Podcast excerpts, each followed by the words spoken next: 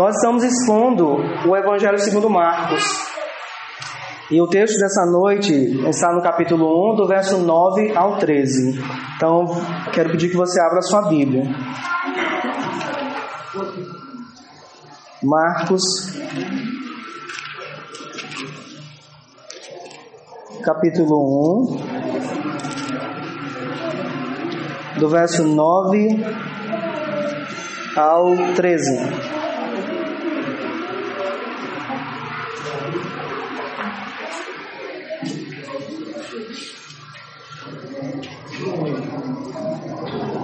Marcos capítulo 1, do verso 9 ao 13.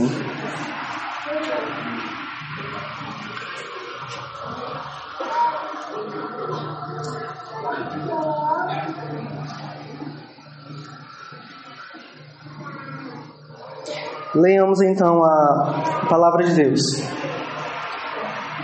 Naqueles dias veio Jesus de Nazaré da Galiléia e por João foi batizado no Rio Jordão. Logo ao sair da, da água, viu os céus rasgarem-se e o Espírito descendo como pomba sobre ele. Então foi ouvida uma voz dos céus: Tu és o meu filho amado, em ti me comprazo. Verso 12. E logo o Espírito o impeliu para o deserto, onde permaneceu quarenta dias, sendo tentado por Satanás.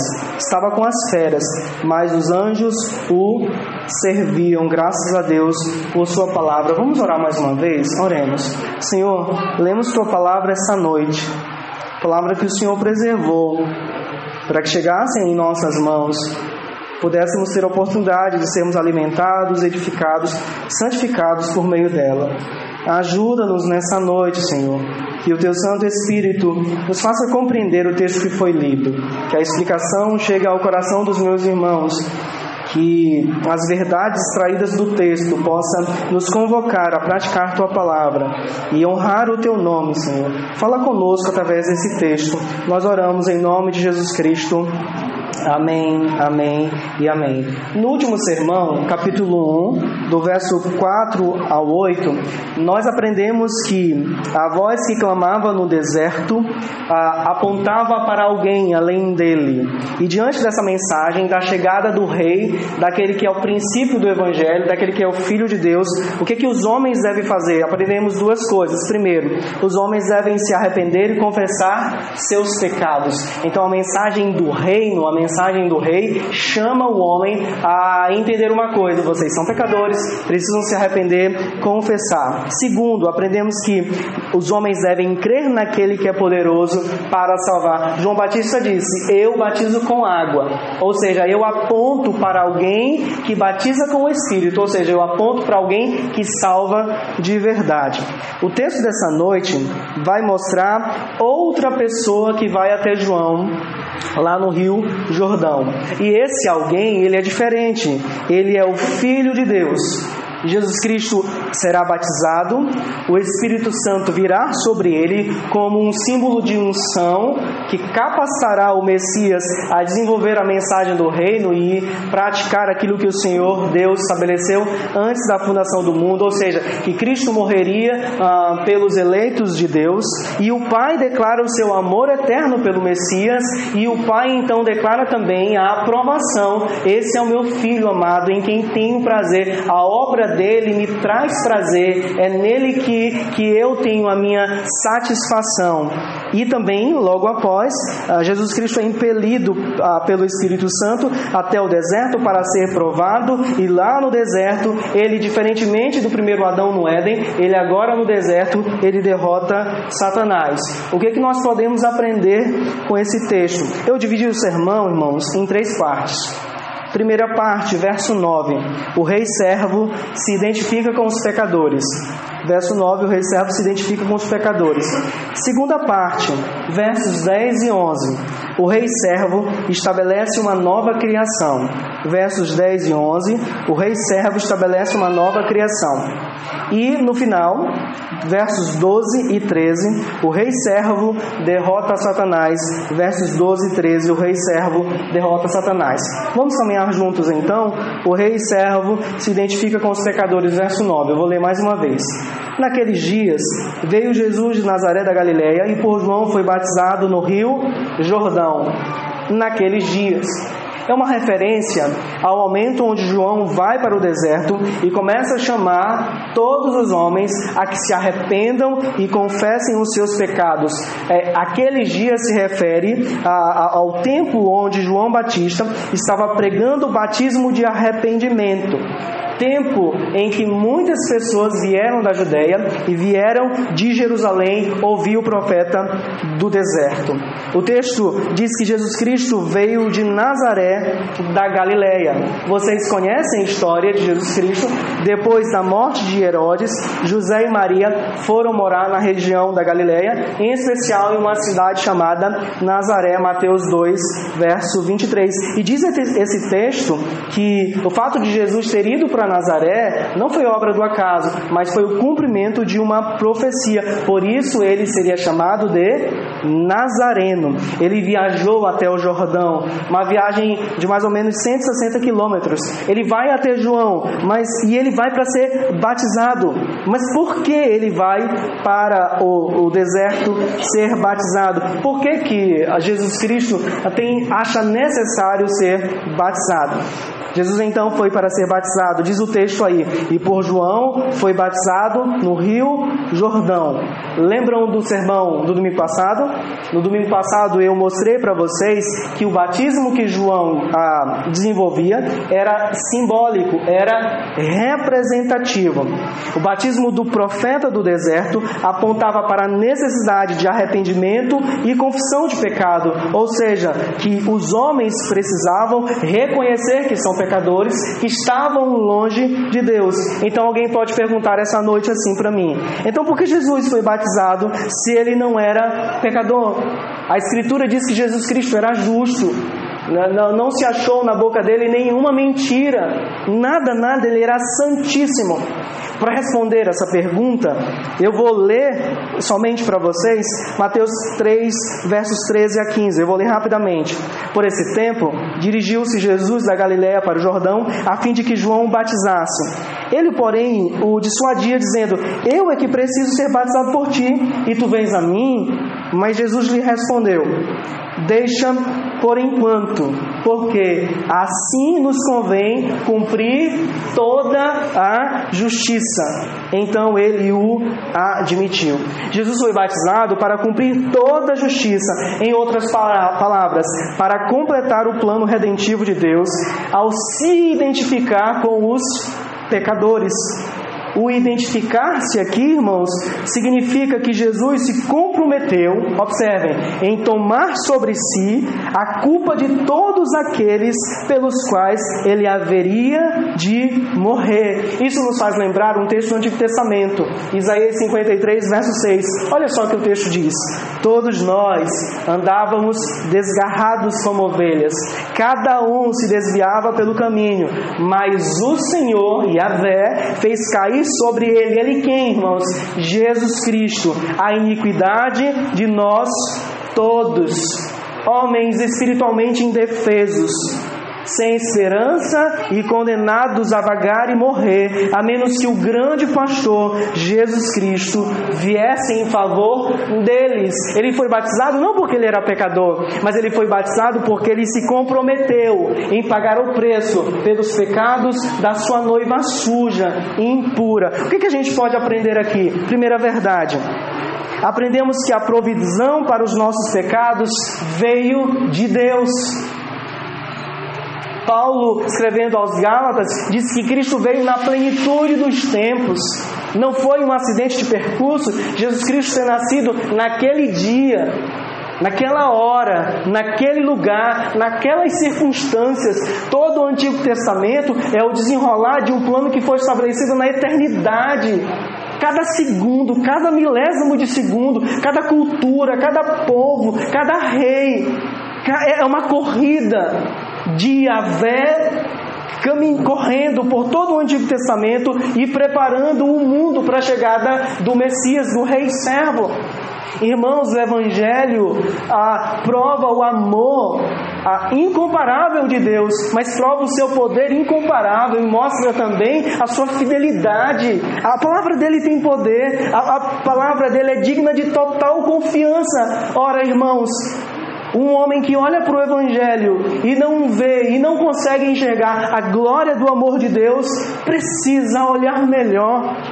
Aprendemos então que a provisão para os nossos pecados veio de Deus. Percebe isso? Não foi, eu não fui ao mercado da fé comprar alguma coisa que me reconciliasse com Deus. Ah, eu não conseguiria de forma alguma comprar, ah, nem chamar a atenção de Deus. Percebe isso, meu irmão? Mas Deus providenciou. Lembra de João Batista? Eis o Cordeiro de Deus que tira o pecado do mundo. Eu gosto muito daquela cena de Abraão e Isaac. E aí ele vai cortar a garganta de Isaac. Mas Deus diz não, e Deus providencia o cordeiro. Mas no Calvário, a, a faca cravou o coração do nosso Cristo.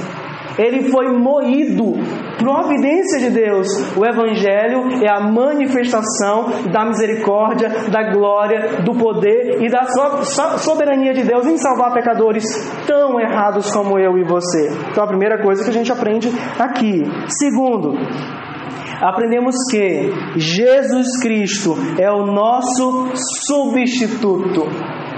Ele foi até o Jordão para dizer: Eu vou substituir essa noiva tão impura, que se desvia, que não ama o meu pai, mas eu amarei por ela, eu me sacrificarei por ela, eu me doarei por ela. Senão, vejamos 1 Pedro, capítulo 3, verso 18: Pois também Cristo morreu uma única vez pelos pecados, o justo pelos injustos, para conduzir-vos a Deus. Temos caminho para Deus não porque nós pavimentamos, mas porque o nosso noivo nos substituiu. Ele nos comprou, a justiça dele nos vestiu. Temos um substituto. Enquanto o primeiro Adão caiu, o nosso segundo Adão não cai. Temos um noivo, temos um amado, e é por isso que, como a mulher de Cantares corre pelas ruas e diz: Não há quem se assemelhe a ele, ele é tão belo, ele é tão puro. É isso que nós devemos sentir, esse deve ser o nosso sentimento, a nossa postura. Segundo aos Coríntios, capítulo 5, verso 21, aquele que não conheceu o pecado, ele o fez pecado por nós, para que nele fôssemos feitos justiça de Deus. Lutero pregou o sermão da grande troca. Nós entregamos tudo para Deus, para Cristo, toda a nossa imperfeição, toda a nossa sujeira, toda a nossa impureza, todos os nossos pecados, e Ele nos deu toda a sua pureza, toda a sua perfeição, toda a sua santidade, toda a sua justiça. Nele nós fomos sarados, nele nós fomos salvos, justificados, redimidos, e nele temos certeza de glorificação. Romanos 8, verso 3 diz a mesma coisa: Porquanto que for impossível a lei no que estava enferma pela carne, carne. Isso fez Deus enviando o seu próprio Filho em semelhança de carne pecaminosa e no tocante ao pecado. E com efeito condenou Deus na carne o pecado. Sabe o que ele está dizendo aqui? Que Deus puniu os nossos pecados em Cristo. Ele é o nosso amado, glorioso, belíssimo substituto. Deus aceitou a sua obra redentora. Outra coisa que a gente pode aprender aqui: aprendemos que o batismo de Jesus demonstra a misericórdia e o amor de Deus Deus em salvar homens pecadores. Percebe isso? João chama os homens a que se arrependam e confessem os seus pecados. Mas é Deus que envia Jesus Cristo. Mas uma pergunta: eu merecia isso? Você merecia isso? Eu tinha um professor no mestrado que ele dizia assim: qual era a diferença das crianças egípcias das crianças israelitas? Aí ele fala: nenhuma. A grande diferença era que Deus derramou de sua misericórdia sobre o povo de Israel. Ponto. Jesus, Jesus foi a ser batizado no Jordão não porque ele, nós chamamos a atenção dele, não porque tínhamos algum valor. E aí vocês lembram da esposa de Oséias, nós pregamos sobre isso. Éramos aquela mulher, éramos aquilo, sujos, e todas as nossas joias que a gente acha que são preciosas, nossas joias de boas obras, não se comparam. Diante de Deus é como se fosse trapo, ferrugem, esterco. Mas foi pura misericórdia. Talvez você diga assim essa noite: eu estou enfrentando tantas lutas, acho que Deus não me ama. O amor de Deus não nos promete uma vida. Ah, completamente de bonanças aqui na terra, mas ah, Deus nos promete uma abundância na eternidade. Entendem isso?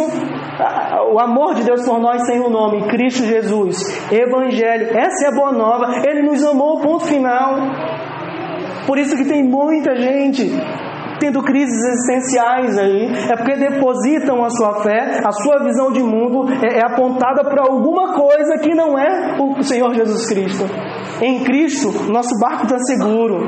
Em Cristo nós estamos firmes, mesmo que o mar esteja revolto, mas Ele nos chama a que sosseguemos em Deus, no Evangelho.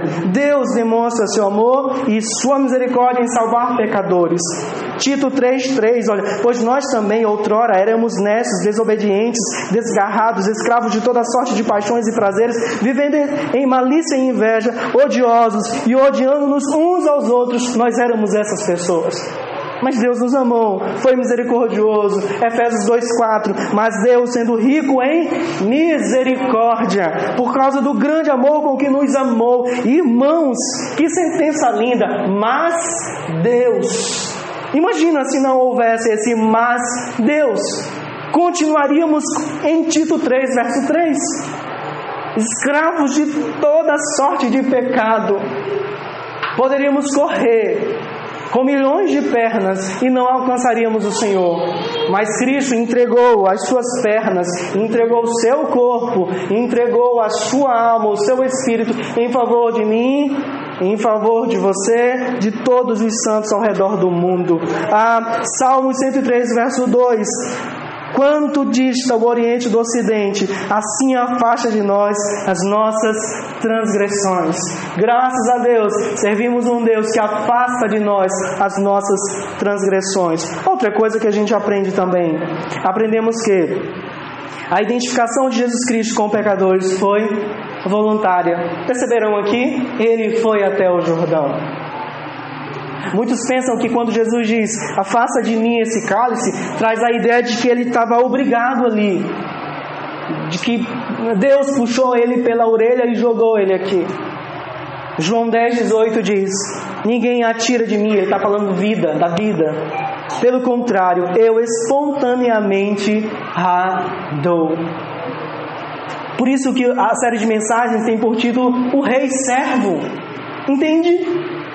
Você consegue ver a, o brilho da coroa do Rei Jesus Cristo? Ele chama os mortos à vida. Ele cura os paralíticos, ele, ele, purifica os leprosos, Ele é o Rei. Os demônios dizem isso: Tu és o Filho de Deus, o Santo de Deus. Mas em toda a caminhada de Jesus Cristo, ele sabia que ele seria cravado lá na cruz, em favor da sua noiva eleita antes da fundação do mundo. Ninguém obrigou ele. Ele disse para Pilatos: O poder que tu tens foi o meu Pai que te deu. Pedro não é assim, eu vim para cumprir o plano redentivo do meu Pai, que foi estabelecido antes da tua existência, antes da existência desse universo, antes que o Senhor te formasse, Ele te amou. E Cristo estava a cada passo olhando para a cruz, olhando para você, para os teus pecados. Por isso que ele disse: está consumado. Ele se doou por mim e por você. Por mais que eu não consiga me doar por você em algum momento, ou outro irmão, ou a sociedade, enfim, não, não, não perceba, você, Cristo se doou por mim, por você. Aquele que é a perfeição em todas as coisas. Junte tudo que é mais belo, mais perfeito, mais glorioso nessa terra. Não é nada, irmãos diante da glória de Jesus Cristo. Junte todo mundo em uma balança. Não, coloque milhões de mundos em uma balança e coloque só um ponto da santidade de Jesus Cristo. Pesará infinitamente mais. Foi esse ser glorioso que criou os céus e a terra, que mantém todas as coisas no seu devido lugar. Foi esse Cristo glorioso que se doou por você e por mim. Você se sente valorizado? O nosso valor não está naquilo que temos, no emprego que temos, nos títulos que temos, no celular que temos, nas amizades que temos. Quem atribui valor a mim e a você é a obra do Calvário, é a cruz, é o Evangelho. Ponto final. Esses elementos apontam para a mensagem mais gloriosa de todos. Cristo nos amou em todos os momentos de sua vida, em especial lá no Gólgota. Louvado seja Deus, irmãos. Somos uma igreja batista reformada, mas uma igreja que exalta a Deus. Irmãos, a reforma não mata a nossa espiritualidade. A boa teologia não deve fazer isso. A boa teologia conduz as nossas emoções, direciona a nossa alegria, o nosso entusiasmo, mas não mata não mata, pelo contrário, santifica. Temos liberdade, por assim dizer, de exaltar o nome do Senhor, irmãos. Imagina, você está esperando há um bom tempo passar em um concurso e você passa, o que, que você faz? Muito obrigado. Não, você não faz isso, você pula, você chama os amigos, não é? Você que às vezes tem a mão fechada, às vezes abre um pouquinho, você está muito feliz, compra pizza, compra pipoca, enfim.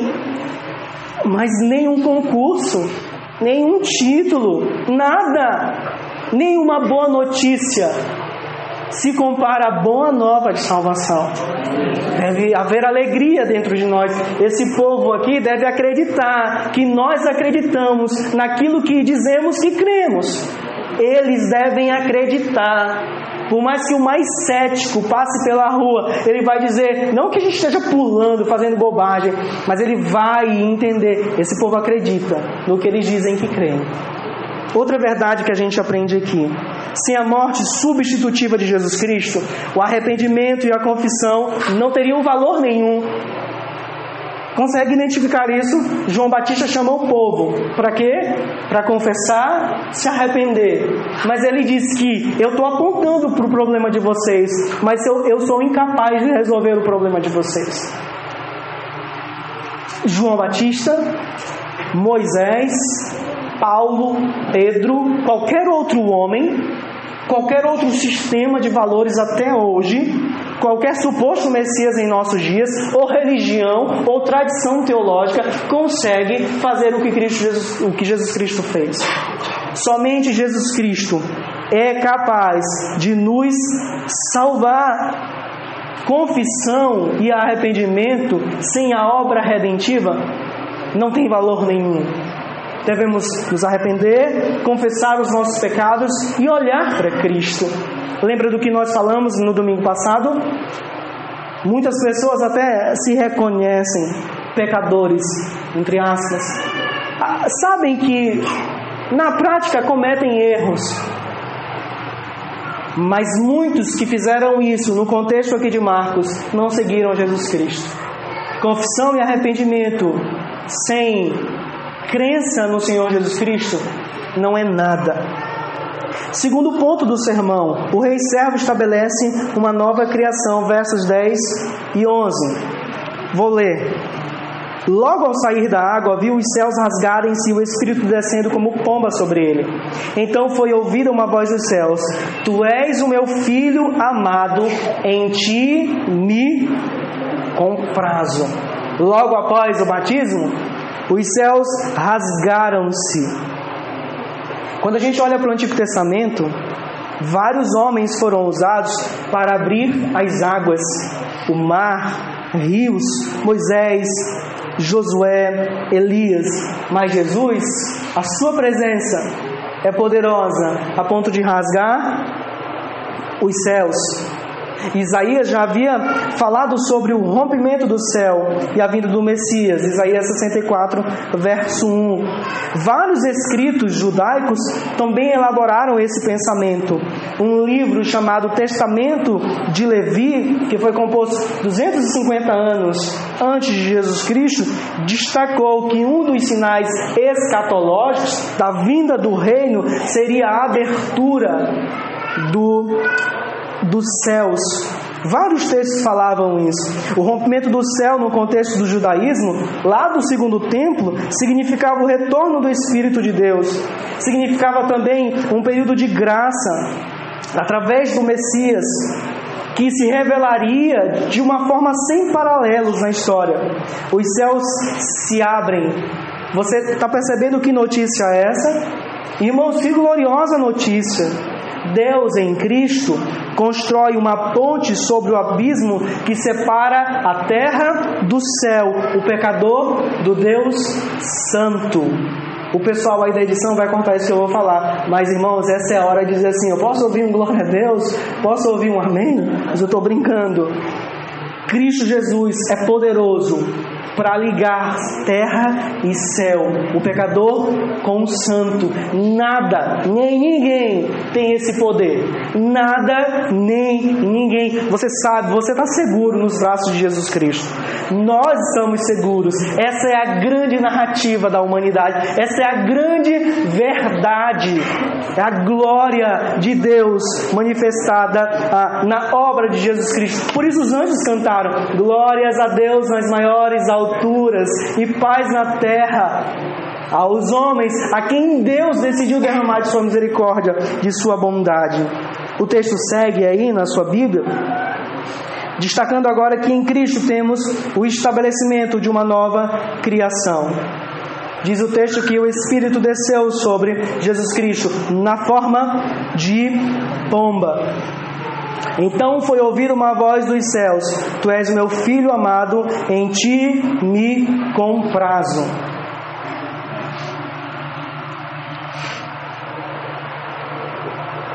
No verso 1 do capítulo 1, diz princípio, princípio do Evangelho de Jesus Cristo, Filho de Deus.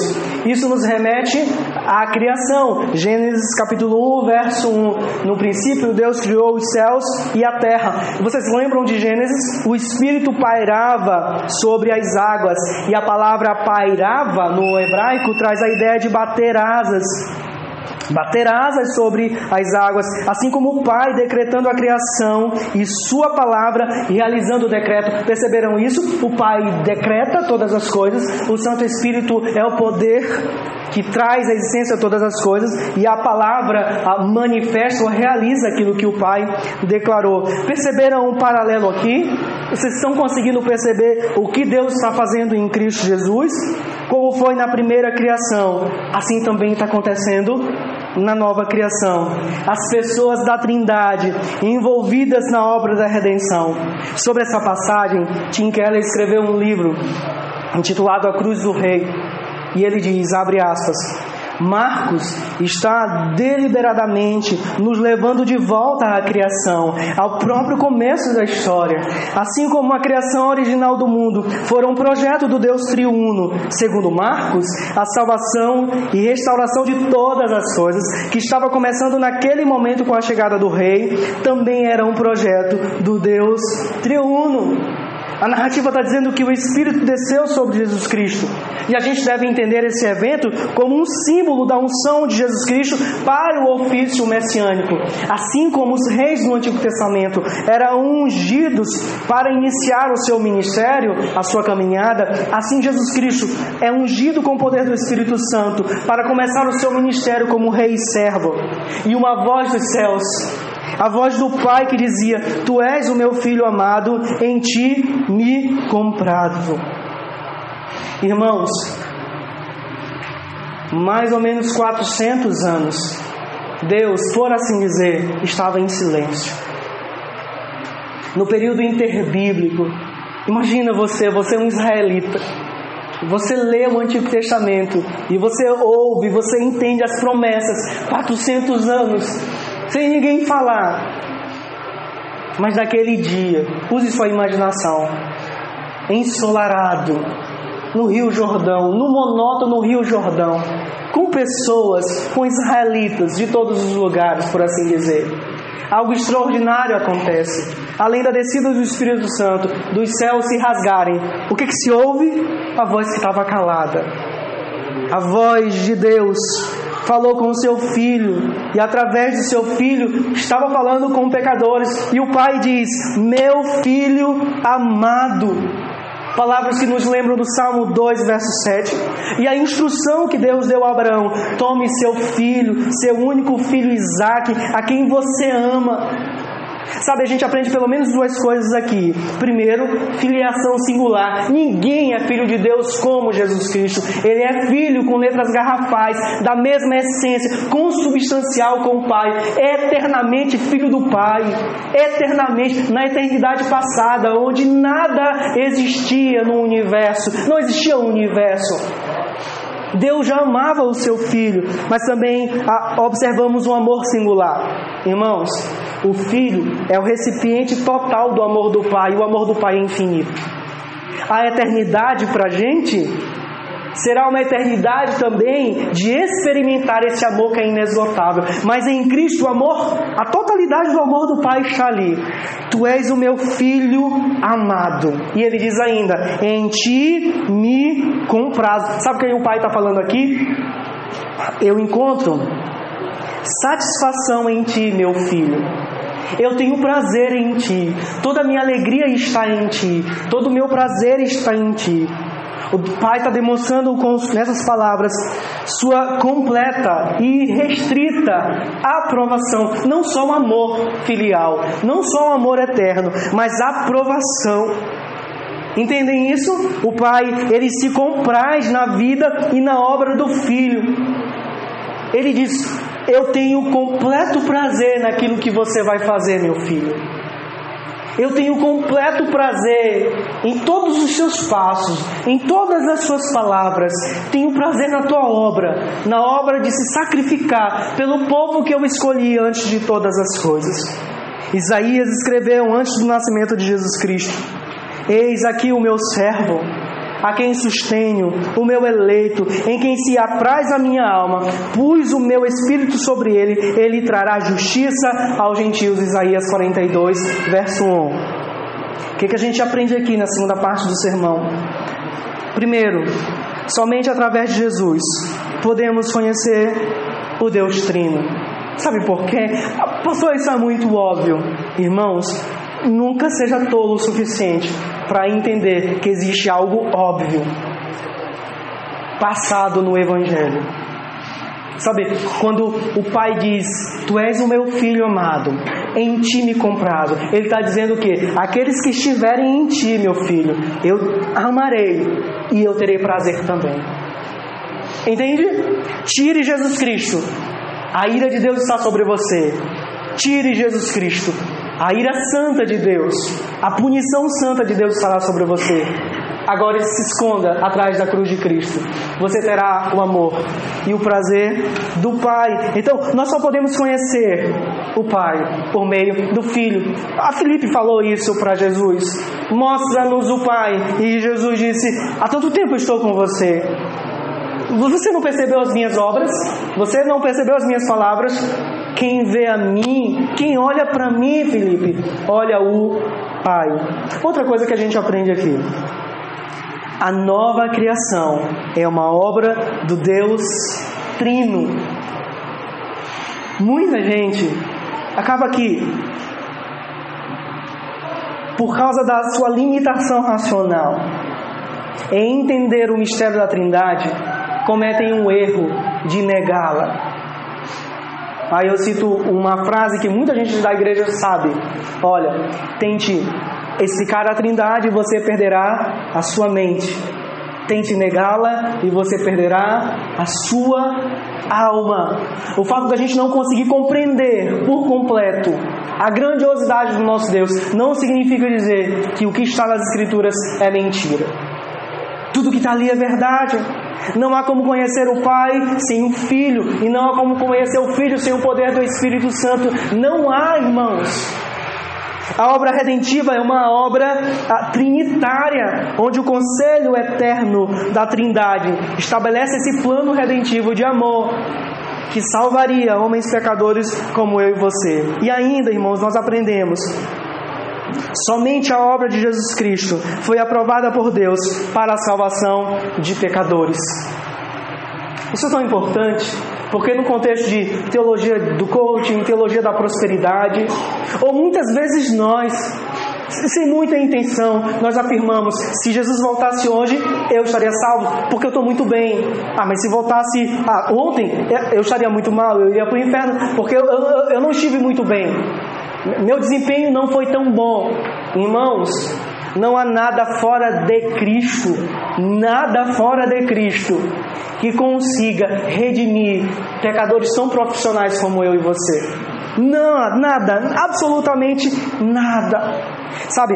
E muitas vezes a gente corre, corre, corre, se esforça, se esforça, e a gente começa a cansar, e a gente entende que, que não dá, não dá, Senhor, para ter salvação, observando a, a completude da tua lei. A tua lei é santa, mas nós somos pecadores, e a lei vai empurrando você, vai empurrando você, e diz: você não consegue se salvar pelos seus métodos, você não é, você não é capaz, você não me ama, você não me quer, você não ama os meus estatutos, mas a obra do Espírito Santo vem sobre nós. A obra de Jesus Cristo alcança os nossos corações. E em Cristo nós obedecemos a lei. E em Cristo nós somos completamente justos. Somente em Cristo a paz é estabelecida pelo sangue da cruz. A paz é estabelecida pelo sangue da cruz. Justificados, pois, mediante a fé, temos paz com Deus. Em Cristo Jesus a nossa fé é depositada. Somos salvos pela graça somente, mediante a fé somente, em Cristo somente, para a glória de Deus somente, porque assim diz, dizem as Escrituras. Jesus Cristo foi aprovado por Deus. Você tem noção do que é isso? Vários sacrifícios foram desenvolvidos ao longo do Antigo Testamento mas João olhou para Jesus e disse: Esse é o Cordeiro de Deus que tira o pecado do mundo. Não há outro, não há outro sangue. O sangue de touros, o sangue de animais não conseguem justificar e redimir, mas há o Cordeiro de Deus, o Cordeiro perfeito. O véu do templo se rasgou, Cristo declarou está consumado e nós fomos aceitos pelo Pai. É a última parte do sermão, irmãos, versos 12 e 13. O rei servo derrota Satanás. Eu encerro aqui. E logo o Espírito o impeliu para o deserto. Verso 13. Onde permaneceu 40 dias, sendo tentado por Satanás. Estava com as feras, mas os anjos o serviam. Mais uma vez o deserto aparece aqui. Perceberam isso? Anteriormente, Marcos nos informou que havia uma voz, João Batista, que clamava no deserto dizendo aos homens que se arrependessem e confessassem os seus pecados. O deserto muitas vezes significou o cuidado, a graça e o poder de Deus em favor do povo de Israel. E agora receberia o Filho de Deus. Esse deserto que foi palco da manifestação da glória, do poder, da ira de Deus por longos anos, agora é palco para a entrada do Rei Servo, do Messias de Deus. Diz o texto que o Espírito Santo impeliu. A ideia aqui é de, é de levar alguém para outro lugar. Na verdade, o grego traz a ideia de, de expulsar, de jogar a pessoa. Jesus Cristo foi ao deserto pelo poder do Espírito Santo. Ali ele passou, diz o texto, 40 dias sendo tentado por Satanás. Como a carta aos Hebreus diz para a gente, Jesus Cristo foi tentado em todas as coisas, à nossa semelhança. Hebreus 2, do verso 14 ao 18. Ele passou 40 dias no deserto, o que nos faz lembrar de quê? De Moisés no Sinai de Israel no deserto, de Elias no, no deserto e no Monte Horebe. Esse número alcança o povo de Deus. Esses números não estão à toa nas Escrituras. E agora o Filho de Deus passa 40 dias ali. Depois do batismo, Jesus Cristo, como nosso representante, enfrenta o inimigo das nossas almas. Tenta imaginar aí o rei servo desce do seu cavalo branco, seu cetro de justiça, coloca na terra, finca na terra e vai frente a frente derrotar o nosso maior inimigo nós, a noiva indefesa, fraca, que sempre estaria presa às palavras do nosso inimigo. Agora o nosso rei vai à nossa frente. Agora Satanás quer derrubar o segundo Adão. Ele conseguiu derrubar o primeiro Adão lá no Éden. Ele conseguiu contar as suas mentiras e o primeiro Adão caiu. E todos nós caímos no primeiro Adão. Mais uma vez, nós encontramos um paralelo com a criação aqui. Mas agora Satanás não encontra simplesmente um homem. Satanás encontra Deus homem. Agora ele não encontra Adão e Eva, ele encontra Jesus Cristo, o Filho de Deus, que é o centro das Escrituras. E ele está ali para derrotar o Senhor Jesus Cristo. Mas será que Jesus Cristo cai? No relato de Mateus, nós somos informados, capítulo 4, do verso 1 ao 11, que Jesus venceu o valente, ele amarrou o valente. Cristo não caiu, ele não foi derrotado. O rei servo venceu, o nosso rei venceu. O texto ainda diz que ele estava com as feras, mas os anjos o serviam. O que, que isso significa? É meio nebuloso aqui, né? Quando o texto diz feras, há uma opinião que entende que é uma alusão à restauração do Éden, ou seja, onde toda a criação será reconciliada. Que os animais não mais matarão os homens, por exemplo. Enquanto outros entendem como algo ligado a Satanás, como um símbolo de horror e perigo. E parece-me que essa é a melhor interpretação. Quando você olha para o Antigo Testamento, várias vezes, lembra, por exemplo, de Daniel na Cova dos Leões, as feras, e talvez, irmãos, isso faça muito sentido para a realidade dos leitores, dos primeiros leitores desse evangelho. Lembra na introdução que eu disse para vocês que provavelmente a maioria dos leitores desse evangelho eram de gentios, de romanos e também de judeus.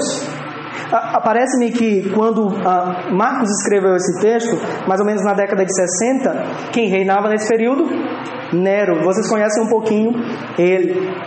Tácito, no século I, ele falou sobre as perseguições que os cristãos sofriam por causa do nome de Jesus Cristo. Abre aspas. Eles eram cobertos com as peles dos animais selvagens e despedaçados pelos cães. Talvez Marcos estava desejando lembrar aos seus leitores que Cristo sofreu e assim como Jesus foi ministrado pelos anjos, ou seja, pelo poder do alto, assim também Deus sustentaria cada servo dele que estava sofrendo perseguição e muitas vezes significava ser morto na arena do Coliseu de uma forma tão escandalosa. Em Hebreus, nós somos informados que o Filho de Deus é superior aos anjos, porque ele fala que os anjos serviam o Senhor Jesus Cristo. Ou seja, eles adoravam o Senhor. Jesus Cristo é maior que os anjos, é maior que todas as coisas. Ele é o Filho de Deus, servido pelos seres celestiais e que sofre, mas que é ajudado pelo poder do alto. E isso a, a, nos ajuda a caminhar mesmo em meio às perseguições. O que, que a gente aprende aqui no final do sermão? A tentação de Jesus Cristo não deve ser interpretada como se o Filho de Deus pudesse pecar. Como um santo escreveu, observem, é Deus quem testa seu filho. E a tentação de Satanás é um instrumento usado para esse fim. Como alguém disse, Satanás é o diabo de Deus. Ele é acorrentado. Deus tem ele. Ele é uma fera acorrentada. E ele só vai até onde Deus solta a corrente. Nada mais. Satanás não é um, um, um Deus em oposição a Yahvé. Só há um Deus. Só Deus é o Senhor. Essa ideia de que Cristo poderia pecar é, é, um absurdo. Cristo era santíssimo. Ele foi tentado no sentido de provado, como nosso rei, como nosso representante, como nosso esposo, ele não caiu. Segunda coisa que a gente aprende aqui: existe um inimigo concreto incitando a tentação. Muitos entendem Satanás como um mito, os demônios como um mito, mas são seres espirituais que atacam, que tentam. Não são deuses, não são oniscientes, onipresentes, mas são seres reais. Há uma força diabólica atuando até em nossos dias. E fica um alerta para mim e para você. Ninguém pode se julgar tão preparado e tão forte a ponto de baixar a guarda, porque Satanás derruba. Satanás, como alguns dizem, dá rasteira. Como alguém disse, mate constantemente o pecado, o pecado constantemente matará você. E outra frase importante para gente: ou esse livro nos afastará do pecado, ou o pecado nos afastará desse livro. Nós vivemos nesse mundo, somos tentados todos os dias a um inimigo real tentando envergonhar o reino de Deus. Tomem cuidado. Outra coisa que a gente aprende aqui: o fato dos anjos servirem ao Senhor Jesus Cristo demonstra sua completa divindade. Na cultura judaica, os anjos tinham uma grande importância, mas Jesus Cristo é superior a eles. Jesus Cristo não é um anjo de, de sétima grandeza ou um espírito evoluído. Jesus Cristo é Deus, homem. Entendem isso? Jesus Cristo não é apenas um mestre da moral. De fato, ele foi um homem que tinha uma moral ilibada, um homem santo. Mas Jesus Cristo era Deus, homem. Ele dormia, homem de verdade, mas ele dizia para o vento e o mar: Aquieta-te. Ele é Deus. A criação sabe quem está falando com ela. Ele é Deus bendito. Por fim, o inimigo das nossas almas foi derrotado. Consegue sentir o aroma da vitória? O estandarte de Cristo foi fincado na terra. Ele é mais que vencedor. E essa espada que ele tem nas mãos brilha mais que o ouro. E todo o inferno tem medo dele. Todos os demônios. Ele é o rei. Ele venceu. No ano da morte do rei Uzias, eu vi o Senhor assentado no alto e sublime trono. Quando Maria foi toda chorosa para o túmulo, o homem vestido de branco disse: Por que, que você chora? Aquele que esteve morto, ele está vivo. Ele encontrará vocês. E ele disse para Tomé: Toca aqui. Ele ressuscitou. A morte não triunfou sobre o nosso Cristo. Ele venceu a morte. Ele matou a morte com a sua morte ao ressurgir dentre os mortos. Cristo gloriosamente, poderosamente, ele ressurgiu. Nele nós somos mais que vencedores. Não há mais condenação para mim e para você. Deus nos amou. O nosso rei venceu. O nosso esposo fiel venceu. Não caiu. Não ouviu as mentiras de Satanás. E nele nós somos mais que vencedores. Nós esperamos a volta de Jesus Cristo, triunfante, glorioso, maravilhoso, lindo, com, com o rosto brilhando como o sol em sua força, com os pés brilhantes como latão reluzente. Ele virá e todos os homens verão seu cetro de vitória, todos os homens verão a sua capa de rei glorioso, todos nós nos dobraremos, seremos um só povo nele, todos os demônios serão o, o seu decreto final de perdição e de desgraça. Satanás será esmagado, Cristo esmagou lá na cruz a cabeça dele, mas ele terá sua derrota completa quando Cristo voltar em glória. Somos mais que vencedores, por mais que digam para você na faculdade, você é um derrotado, um absurdo crer nisso, por mais que digam isso ah, na sua escola, dentro, entre os seus familiares, ah, em todos os lugares, nós somos o povo vitorioso. Somos o povo vitorioso. O nosso Senhor triunfou. Não a nós, Senhor, não a nós, mas somente a Ti a glória. Ele nos salvou. Então Jesus é o rei, eu concluo. Ele veio, o Espírito veio sobre ele, o Pai falou sobre ele. Jesus é o rei que assumiu a responsabilidade pelo seu povo. Ele veio para representar o seu povo. Devemos confiar nele como nosso representante. Devemos crer que nele somos mais que vencedores e aceitos por Deus. Aqueles que confiam em Cristo podem ouvir de Deus essa noite: Este é o meu filho, nele tenho prazer. Você consegue ouvir isso da boca do nosso Deus Santo? Você é o meu filho, em ti eu tenho prazer. Você é o meu filho, eu amo você, porque Ele amou Cristo, amou a obra do Senhor Jesus Cristo. A Deus toda a glória, irmãos, que Ele aplique esse sermão na vida de vocês.